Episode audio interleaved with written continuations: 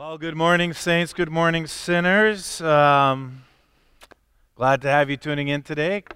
Uh, I'd like to say good to see you, but maybe pretty soon that's what's going to happen. Uh, can we all agree that COVID has messed up our world? I'm pretty sure you can probably amen that. But there is actually, when it comes to COVID, there is one serious question I have. Will we ever see the return of buffets? No, seriously. Will we ever see the return of buffets? Now, I don't know about you, but I love a good buffet, be it an all inclusive resort or at cruises, or for me, especially any type of Asian cuisine, um, whether it's Chinese, Korean, East Indian, that is fabulous. Because what we eat really matters to a lot of us, doesn't it? And all of us have different ways that we look at this. Um, I have to confess that there was a time in my life where I was actually more concerned about quantity rather than quality of food. And so all you can eat buffets were always okay with me, and even now they're always okay with me. Now, although it's COVID and there's, unless you know of one, I'm not quite sure, but um, I have always found that eating at buffets can be intriguing. And when you think about it, the amount of freedom that you have at a buffet is unbelievable. My parents used to go to this place. It was called the Royal Fork in Fargo, and for whatever reason, that was their pilgrimage. It was almost like a spiritual thing. Like for over 25 years, they'd be doing this. Um, but I remember, I remember the first experience with them many years ago, many moons ago, at some random buffet. I can only remember the brown booths and the brown. Um, uh, carpet. It could have been Sizzler, it could have been Bonanza. I'm not quite sure, but it was something along that lines. And you paid when you came in, and you could eat as much as you want. Now, as a boy growing up, full of energy, that that was heaven, right? You know, and as a kid, that was heaven because I could start off anywhere I wanted. I could start off with hot food first if I wanted, or there was buns that you could eat. Um, you know, I could follow that up with the, you know, seasonal fruit to cleanse the palate and then move on to the ice cream or the cake or the, the pies or the, the cookies or the candy that was there for dessert. And then, you know, after you're all said and done, everybody's sitting around the table. And if the mood hits you, you can actually make one more trip for more protein if need be, because you just have that little bit, or you think you have just a little bit of room left in your stomach.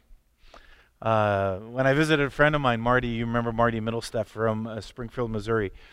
Uh, we would talk about buffets, and he kept telling me about this swine fest. He says there, there's a swine fest that you need to experience in Springfield, and uh, it was a local, all-you-can-eat uh, restaurant called Lambert's Cafe. Well, it was the furthest thing from a cafe. Uh, you come in, they're throwing bread rolls at you. I kid you not. The stuff was good. If you can't catch, you had a problem. But it, it it was actually a buffet delivered to your table. Um, people are bringing you food from every direction. You had a piece of brown paper uh, that functioned as a tablecloth and in some cases as a plate because the servers would come by, they'd put okra down or mashed potatoes, even black eyed peas directly on the table and you'd eat it off the, off the table, off the, uh, the brown paper that was there. And so, an experience. Um, but I have to confess that even now, when I when I approach a buffet, my memories get triggered, if I can say that. And I would actually revert back to that initial visit with my parents. Now, I am still unsure why most of all you can eat buffet places have salad bars. I don't know if you can track with me on that one because let's be honest, people. Does anybody want to eat a salad when you go to an all you can eat buffet? Well, of course not. No, no, no, no one's in the mood for a salad, chooses an all you can eat buffet, right? We go there for all the other stuff, but let's be honest.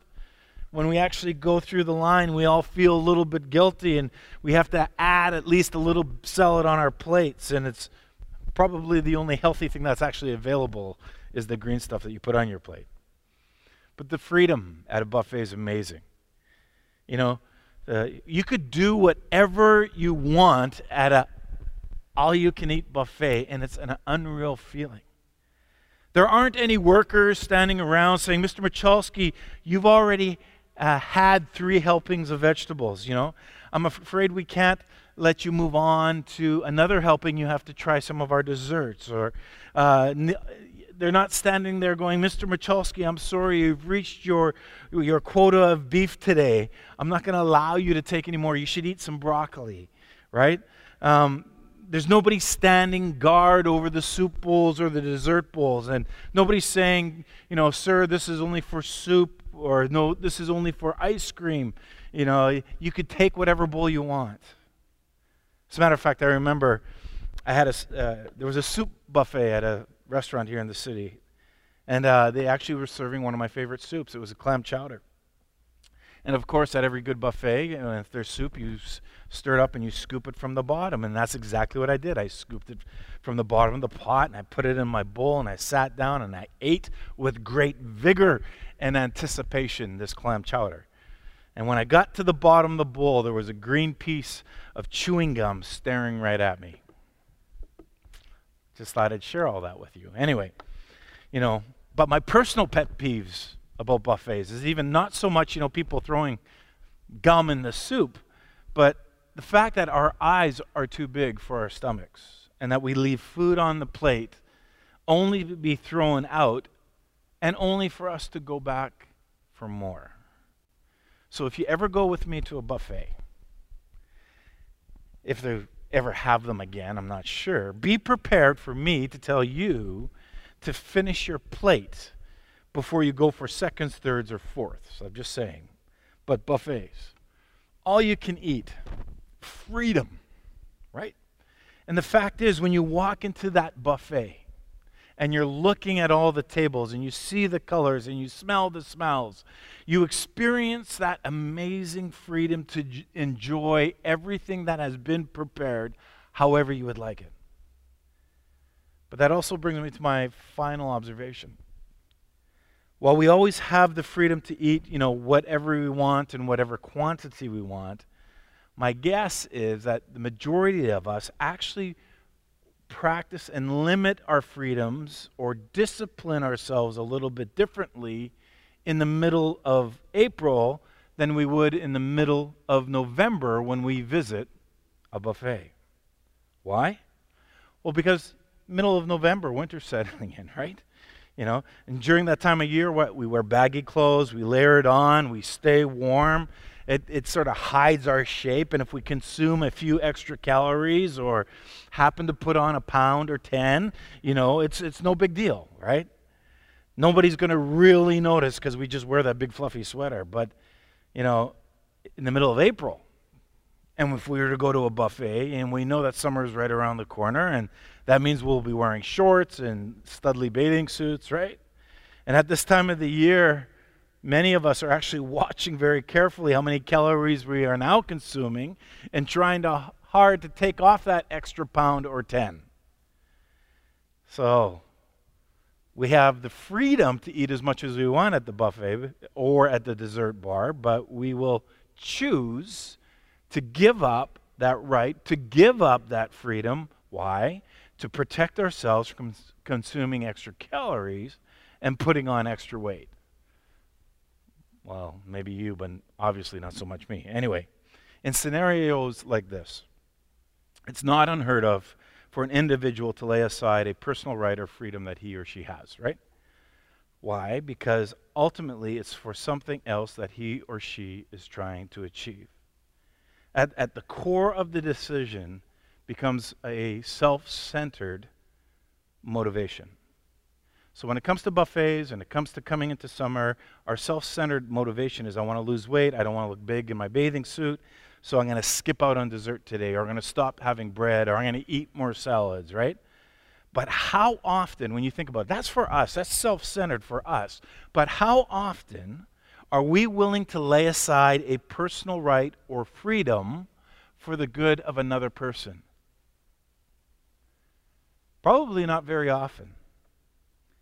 And yet, this is how Paul says in Corinthians that we should live our lives as believers in Christ not being concerned with our own rights and our own freedoms first, but being concerned first with God's glory and the good of others personally.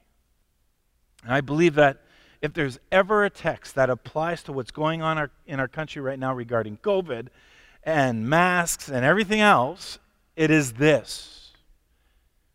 Now we're continuing on in chapter 10 of 1 Corinthians, and Paul is writing to the church regarding temptation and the eating of meat sacrificed to idols. He's already told them that although technically eating meat is not that big of a deal, but in the big picture, for the sake of others, and even for the sake of yourselves, don't eat the, the stuff that's been sacrificed to the idols, especially stop going to the temples, participating in the rituals, because there's still a spiritual side to everything that's going on.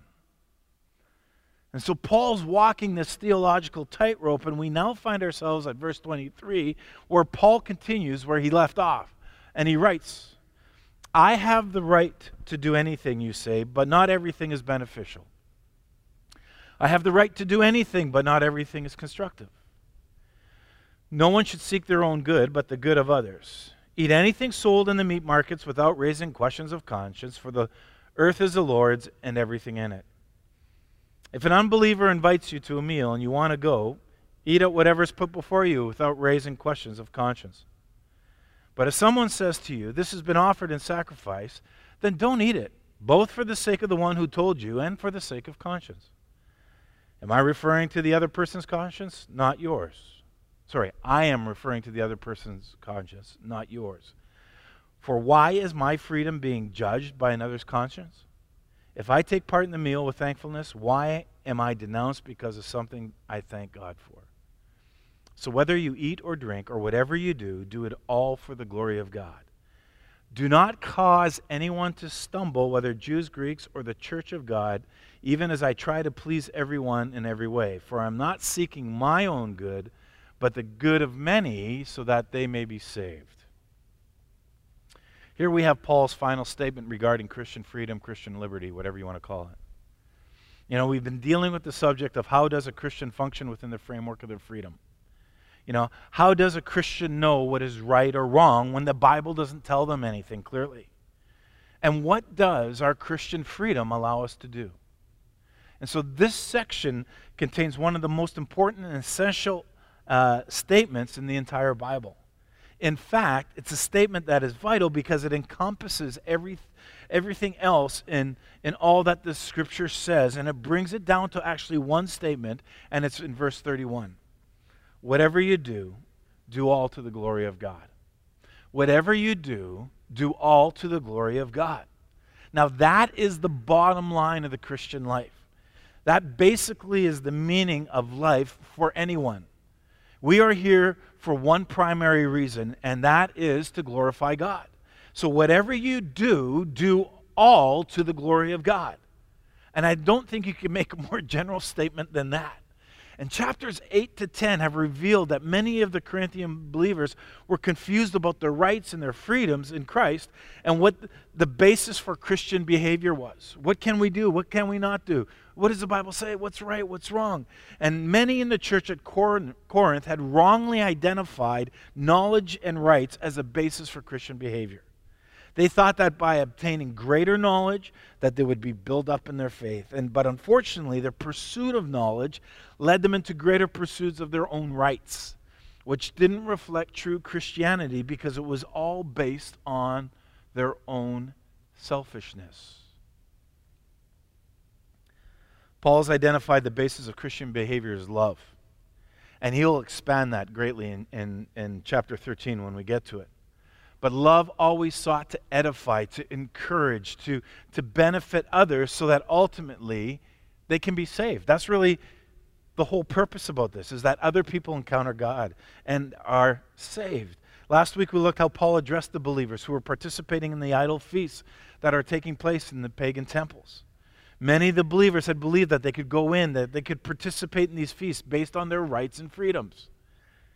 Additionally, they also believed that you know, attendance at a pagan temple was non essential in regards to their faith. In other words, they felt it didn't affect their salvation. It wasn't a big deal. I can do this. And Paul understood attendance at a pagan temples as idolatry.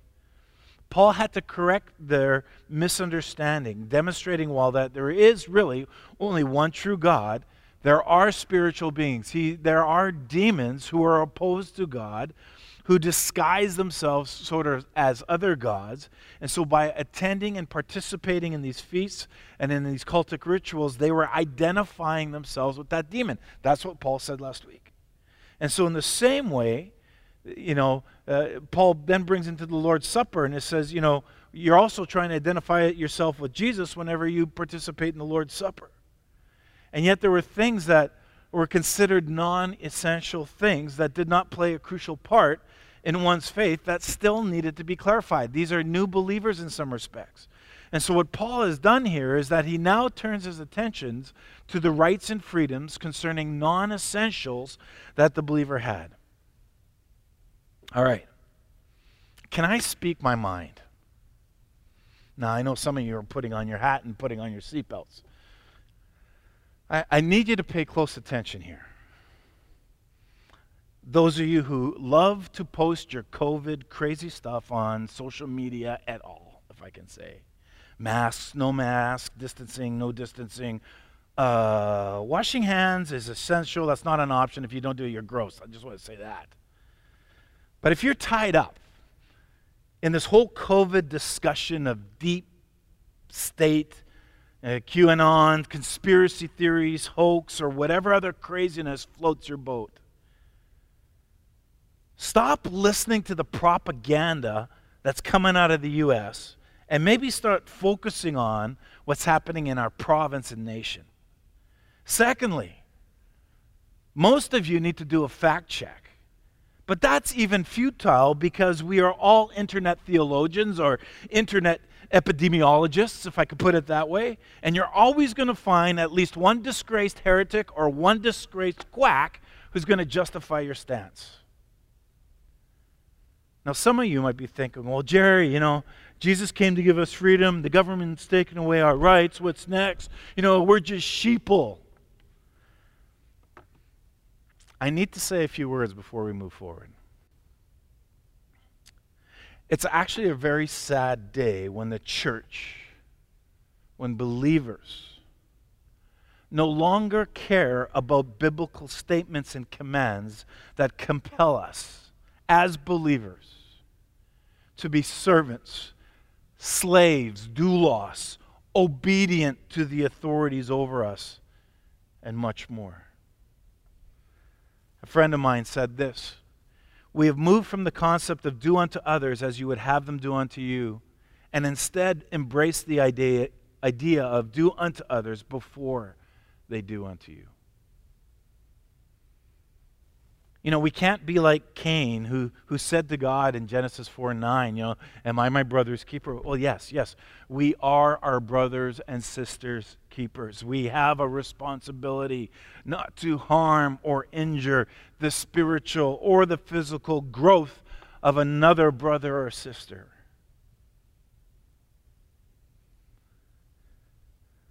Paul's words in verses 23 and 24 should sound familiar to us because they're not new. Paul quotes a popular slogan that he already made reference to once before in 1 Corinthians 6:12.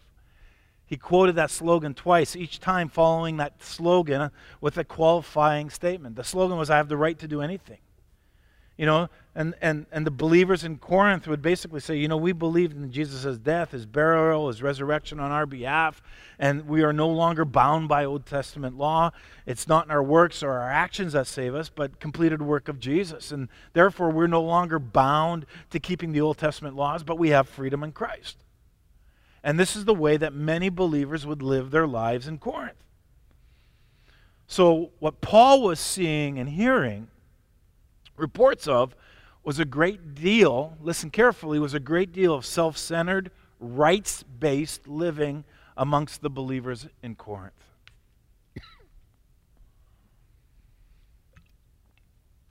and as a result, Paul made a, a, another point again in verse 23 to qualify their slogan in order to help the Corinthian believers to have a more Christ centered, others first perspective. Are you tracking with me? Because it's screaming COVID. Others first. Christianity is Christ centered, others first. That needs to be lived out by those who profess this faith. And so, in turning his attention to the things that were non essentials in the faith, Paul was challenging the believers in Corinth not to look at the things through the lens of permissibility, but rather look at things through the lens of love. The more important question was not if believers in Christ had the freedom to do certain things, but whether or not such behavior, such choices would be helpful to others and build others up. When Paul went on to say that with great, great clarity in verse 24, let no one seek his own good, but the good of his neighbor. Paul's basically saying here freedom does not mean to seek my own good. It means to be free in Christ in such a way that one can truly seek to benefit and build up another person. In verses 25 to 27, Paul gave two specific examples of non essentials and freedom, the freedoms that the believers had. He said, Eat anything sold in the meat market without raising questions of conscience, for the earth is the Lord's and everything in it. If an under, unbeliever invites you to a meal and you want to go, Eat whatever is put before you without raising questions of conscience. See, the issue concern here was the consumption of the meat because of the meat market often, as I said earlier, sold meat that was butchered by the pagan priests and it was part of the sacrifice. When you look at the history and you look at the theology behind it, the Jews were forbidden to eat that kind of meat. Jews, practicing Jews. And so now these Christians based on Judaism, right? Their Bible was the Old Testament. There's a lot of uncertainty among these Christians as to whether or not eating this meat now is permissible for them. So many Christians, when you think about it, did come out of Judaism. And some of the Gentile converts considered Christianity a sect of the Jews. So, what's a Christian to do in regards to meat purchased at the market? You know, were they to abstain from meat sold at the market entirely? Were they to investigate whether the meat uh, they intended to purchase had been, you know, part of a pagan sacrifice? How did they to handle the situation? You know, do you investigate? So tell me, uh, where did you get this meat? Who did you get it from? When did you get it? And can I have their number? And Paul's already said that the meat is a non essential to the Christian faith. In other words, God's not concerned about the meat that an individual ate and the meat consumed by an individual because it really doesn't impact his or her faith. Therefore, you know what? Go eat the meat sold at the market without investigating its origins, without being it being a matter of conscience. And that's why Paul said, eat whatever is put before you without raising questions of conscience because eating meat was non essential. It was a matter that was outside the concerns of conscience. So the believers in Corinth weren't to try to make it an issue. And Paul expressed his reason for this in verse 26, and he quotes Psalm 24 The earth is the Lord's and everything in it. And Paul's argument was that the earth and everything in it was God's creation, and that he was the ultimate source of everything. It all originated from God. Then nothing can really contaminate it. There's no way that the consumption of that meat could cause one to fall into sin. And this becomes really a, a critical question for yourself that you have to answer for yourself. Because each of us, under the leadership of the Holy Spirit, we have to define our boundaries, our self limitations, especially for others out of love and respect for Christ. See, not only did Paul say it was permissible for Christians to go to the market and purchase meat for themselves to eat, he also said it was permissible for them to go to an unbeliever's house and eat whatever served uh, to them there. You know, if an unbeliever invites you to a meal and you want to go, eat whatever's put before you without raising questions of conscience. That's what we told our kids when they were growing up. You're going to eat whatever is put before you. you know, but the concern here is twofold. See, Jews considered Gentiles unclean, and they didn't eat meals with them.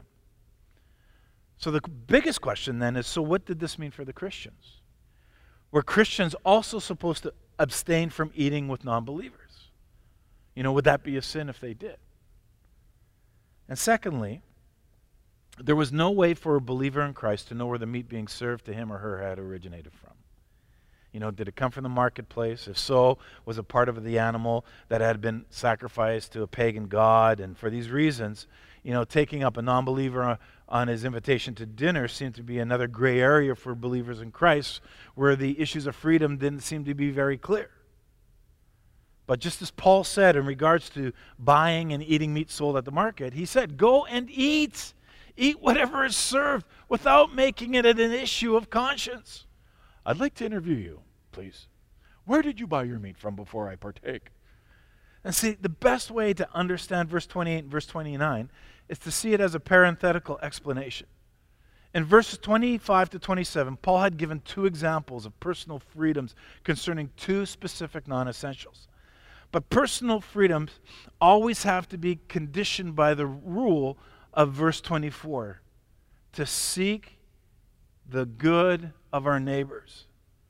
And so verses 28 and 29 appear to be this, this hypothetical situation where the criterion of verse 24 would limit one's freedom. Verse 28 says, But if someone says to you, This has been offered in sacrifice, then do not eat it, both for the sake of the one who told you and for the sake of conscience. I'm referring to the other person's conscience, not yours. The first question is Who is the someone that is providing the individual with insight about where the meat is from? The context used. Uh, would suggest that it's a non believer who's also at the dinner. And so Paul is saying if a non believer points out to you that the meat is being served had originally been offered to, let's say, uh, an idol, then Paul says, don't eat it. Just, just don't eat it. Although he just said in verses 25 to 27 that the meat is non essential and that believers in Christ had the personal freedom to eat any meat without it being an issue of conscience, in this situation, Paul's instructed the believer not to eat it. And so the biggest question is, well, why? Because it now seems like we have a conflict. And Paul's response is for the sake of that non believer and his conscience. It's not about you. And so that raises another question How would a non believer's conscience be affected by what a Christian did or did not do? now, this is huge. Because it does not appear in the situation that the non believer was putting the believer to a test. He's not testing him, you know, to see whether or not he or she's going to eat the food. Let's see if they do it. It seems more likely that the non believer, in the scenario that Paul has given, is trying to help the believer in Jesus out. Gentiles saw Christianity as a sect of Judaism. It was also likely that many Gentiles knew that Jews were prohibited from eating meat sacrificed to idols. And so the one who has pointed out the origins of the meat to the Christian has done so out of a moral obligation to the Christian, believing that Christians, like Jews, would not eat such food. So as not to offend that person, you know, nor his or her moral expectations of Christians. And precisely because it's not a matter of Christian moral consciousness, one should abstain under these circumstances. It's about the other person, it's not about my rights and freedoms. Paul is always getting us, trying to get us as believers to look out to the other people. And in this particular example, it is a non believer who, feeling a sense of moral obligation, has attempted to make a believer aware of a situation in which he or she, excuse me, believed the, the, the Christian beliefs might be compromised. A non believer is worried that you might compromise your faith. And so, in that situation, Paul said the best thing to do is just refrain from eating it. Lay it aside. Lay aside one's personal right and freedom for the good of their neighbor. Say mask. I can't believe how many people are making an issue out of a stupid piece of cloth that goes over your face. It doesn't do anything. It does do anything. Just do it. Just do it. I was actually tempted to preach in a mass today. But I'd be afraid that my voice would be very muffled the entire time. Hey, listen, it's important to note this was a non believer's conscience that's leading a believer to lay aside his freedom to eat the meat being served. It's not a fellow believer's conscience that was leading another believer to lay aside their freedom. Paul does not allow any Christian to make food or drink or any other non essential issue a matter of Christian concern. Some of us Pentecostals need to hear that over again. Paul does not allow any Christian to make food or drink or any other non essential issue a matter of Christian concern. It's all about the non believers around us and how we respond and represent Jesus to them. In the second half of verse 29, Paul says, I'm referring to the other person's conscience, not yours. See, Paul resumed the argument he was making for personal freedoms in areas of non essentials. And the point that he seemed to be trying to emphasize was that believers in Jesus really do have a freedom in matters of non essentials. So, if that was the case, why did some believers try to determine what other believers could or could not do in matters of non essentials? And Paul goes on and he says, For why is my freedom being judged by another's conscience? If I take part in the meal with thankfulness, why am I denounced because of something I thank God for? And again, remember the context here. Paul's writing to the church at Corinth, which means he's writing to fellow believers. And apparently, there are those in the church in Corinth who are telling Paul that he could not eat meat that he had purchased at the market, and they were condemning him if he did. If God wasn't concerned about the meat that he was eating, why should another Christian be?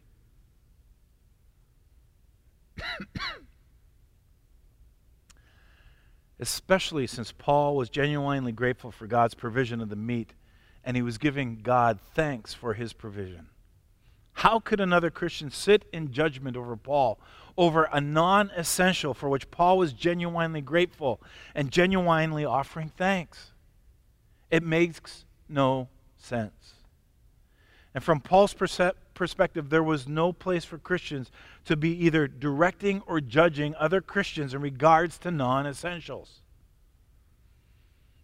Paul did not end his words on the personal freedom of Christians here, though. He concludes his thoughts on rights and freedoms, and he returns to the rule of verse 24.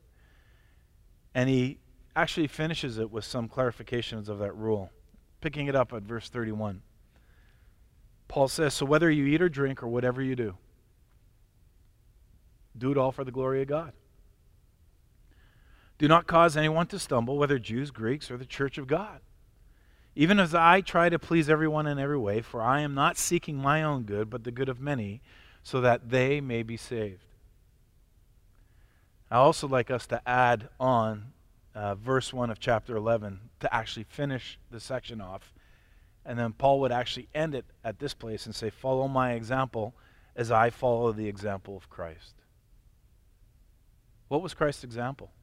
He laid down his life, he put other per- people first. It was always about other people. He was always looking out for people. He was always standing up for the weak, for the downtrodden, for the broken. Now, listen carefully.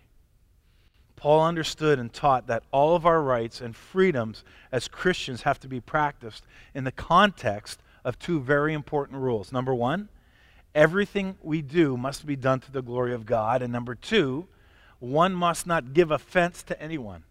That's, and those are big callings. And Paul began to make these clarifications by starting with the issue at hand, but quickly moving forward to actually a very broad perspective. So, whether you eat, you know, this is Paul's inclusion of those who are concerned about the issue of meat or other food laws. Whatever you drink, you know, this is the next logical addi- uh, addition since drinking is the common companion of eating. We eat and drink together, right? Or whatever you do. This is Paul's inclusion of uh, any other non essential that we could imagine. Do it all for the glory of God. The ultimate point for believers, particularly in regards to non essentials, is that our actions, our behaviors must be done so that they bring glory and honor and praise to God the Father. If the behavior, if the action or thought we are considering cannot be done for God's glory, then listen, as believers, we shouldn't do it. And not only must our actions and our behaviors be done for God's glory, but Paul also said we have to guard our actions and our behavior. Why? So that we don't cause anyone to stumble, whether Jew, Greek, or the church of God. And Paul seemed to have in mind here intentional actions and behaviors, meaning that the believers were not to purposely pursue actions and behaviors that are going to harm other people. And I think it's important that we clarify Paul's use of the phrase, do not cause anyone to stumble. You know, we tend to think this as a, an offense, as something that, that hurts somebody else's feelings, right? But this is not what Paul means here in verse 32. Paul meant that the believers were not to behave in such a way that would prevent another person, whether they were Jew or Greek, from hearing the gospel, or that would alienate one who's already a brother and sister in Christ. Paul's words in verse 32 added an important qualification to the freedoms in believers in Christ the believers in Corinth, as well as the believers in Christ today, had to understand that their freedom did not mean that they could do whatever they pleased without any regard to others. At the same time, they had to understand that their freedoms weren't dictated by the conscience of another believer. The freedoms they practiced had to be done to the glory of God and for the sake of the gospel. How are you loving your neighbor? How are you reaching out to your neighbor? How are you showing Jesus? How are you laying aside your rights and freedoms? And Paul continues his statement about not giving offense to anyone in verse 33 when he says, Even as I try to please everyone in every way, I am not seeking my own good, but to the good of many, so that they might be saved. He's laying down his rights. And let's be clear from the beginning here Paul's not striving to be a people pleaser. He's far from it. He made that clear in some of his other letters, like in 1 Thessalonians and in Galatians. Paul understood that the message of the gospel was offensive and to some foolishness, right? We looked at that, 1 Corinthians 1. But Paul's concern in the context of verse 33 is that his conduct, his conduct, would not stand in the way of non believers being saved and that would build up those who were believers in Jesus at the same time. In regards to his relationship with non believers, he chose not to seek his own advantage, but continually chose instead to seek the good and the advantage of many because he had made the rule of verse 24 let no one seek his own good, but the good of others, or depending on your translation, but the good of his neighbor. The qualifying rule for his own personal freedom was that. So, what does that mean then for us today, especially in a time of COVID? Who is your neighbor? What is the application of let no one seek his own good but the good of others? What is your application? How does that apply to you? You might be asking why I'm so pumped up. It's because I see stupid people. Can I say that? I don't even know if I can say that. Maybe it's time I get a little bit unleashed. I am so disappointed and disheartened by what so many Christians are posting on social media or in conversations, what they're saying or doing. And I think we're forgetting it. I think, I think we're trying to be American. Sorry to my American friends. I think we've lost what it means to be Canadian. I think we, we've lost our identity as what it means to believe be believers. And I somehow think that we need to be able to refocus ourselves, get back to who Jesus is in our lives, and be that representation where we walk on a daily basis. Who is our neighbor? And what are we doing to bring them good? Ultimately, what are we doing so that they may be saved? Paul said earlier in, in chapter 9, verses 20 to 23, that he was striving to live his life amongst those who were lost with a great purpose. If you listen uh, in, in chapter 9, verses 22 and 23, I've become all things to all people that by all means I might save some. I do it all for the sake of the gospel. You know, we, we live in a culture that constantly feeds us the message live for yourself, Gratify your own heart. Do what feels good and right for you. But this isn't what living your life for the sake of the gospel looks like. Living your life for the sake of the gospel is going to mean that there are times when we have to stop seeking our own advantage and living for the advantage of another, which is ultimately that they might be saved. How are we winning people over? And how do we begin to do this? Paul said to, to start by looking at his own life, to become an imitator of him as he was following Christ.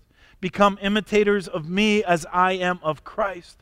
And so, the more I study Paul's letter and examine his life, the more I am convinced that while his life looked radical and crazy at times, Paul may have had the clearest understanding of what it meant to be a follower of Christ, and he lived his life committed to those convictions.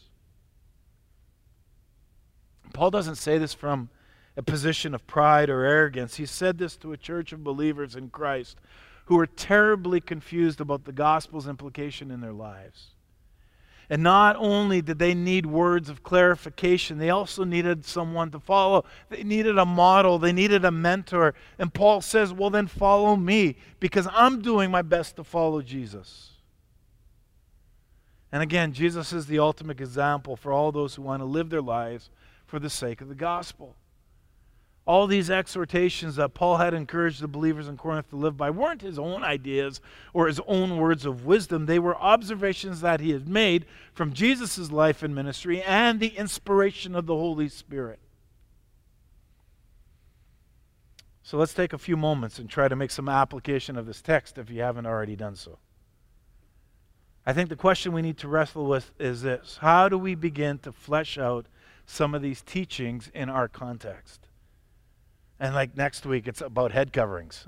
you better tune and wear your hat. Tune in. But let's begin by, by stating plainly two truths and then making an important contextual observation. Truth number one believers in Christ really do have freedoms in matters of non essentials and shouldn't be restricted by other believers in regard to these matters. You hear what I'm saying? there are non essential things that other believers shouldn't tell us, and I'll get to that in a second. Number two, personal freedom is not the greatest concern of the Christian life. Doing any, everything for the glory of God, seeking the good of others so that they might be saved is. And that's it. It's that simple. And as believers, I have to admit there are some beliefs that we don't budge on. Listen, the inerrancy of Scripture. God is triune. Uh, humanity is sinful. Jesus is fully God and fully man. The virgin birth, the sinless life of Jesus, the bodily resurrection of Jesus, Jesus alone for salvation. These are beliefs of which we don't budge. This is what we stand for. These are foundational truth for which we have an obligation to point it out and to call on those who teach otherwise. I would even say call out those who teach otherwise. These are the absolutes. I'm not talking non essentials, I'm talking absolutes where we could even break fellowship with one who said that, you know, they didn't hold on to these. Those are strong words, but those are foundational aspects of the Christian faith. But the sad thing amongst many believers is that we're fighting wars over the non essentials we feel so strongly about our personal convictions that we draw up battle lines and we break fellowship with other believers over issues that are in the long run are non-essential.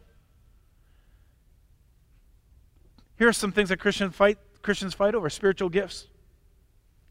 We'll be getting to those, but you know, things such as speaking in tongues and the infilling of the Holy Spirit, worship styles, Bible translations, the way we dress, models of church government, the way we baptize in water, smoking, drinking, dancing. I could go on. We can't be baited into conflicts with other believers in Christ because of our personal preferences. We have freedom in regards to non essentials, as do other believers in Jesus. Instead, we need to be evaluating our personal use of the freedoms we have. And I'm not sure we're doing that all too well. Are we using our freedoms to the glory of God? Are we making sure that the use of our freedoms aren't becoming hindrances for non believers who still need to respond to the good news of Jesus' death, burial, and resurrection on their behalf? There are people all around us who don't know Jesus as Savior and Lord, and few of them are hearing that good news from us because we're not willing to lay aside our own freedoms long enough to seek the good, their good and their salvation.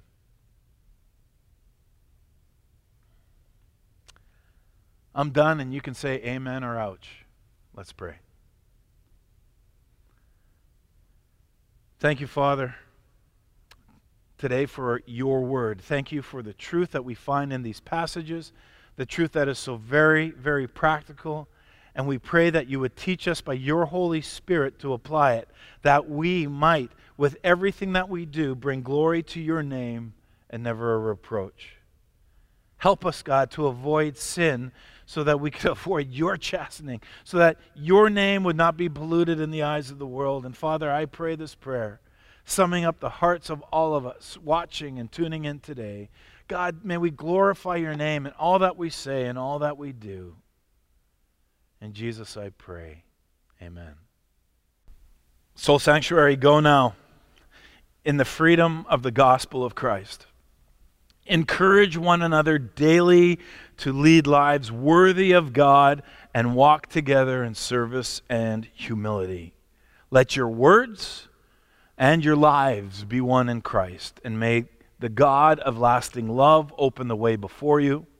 May Jesus, the Messiah, be your one mentor and instructor. And may the Holy Spirit lead you on into the promised land of God's kingdom and glory. Amen. Now go in peace and live the church. We'll see you next week.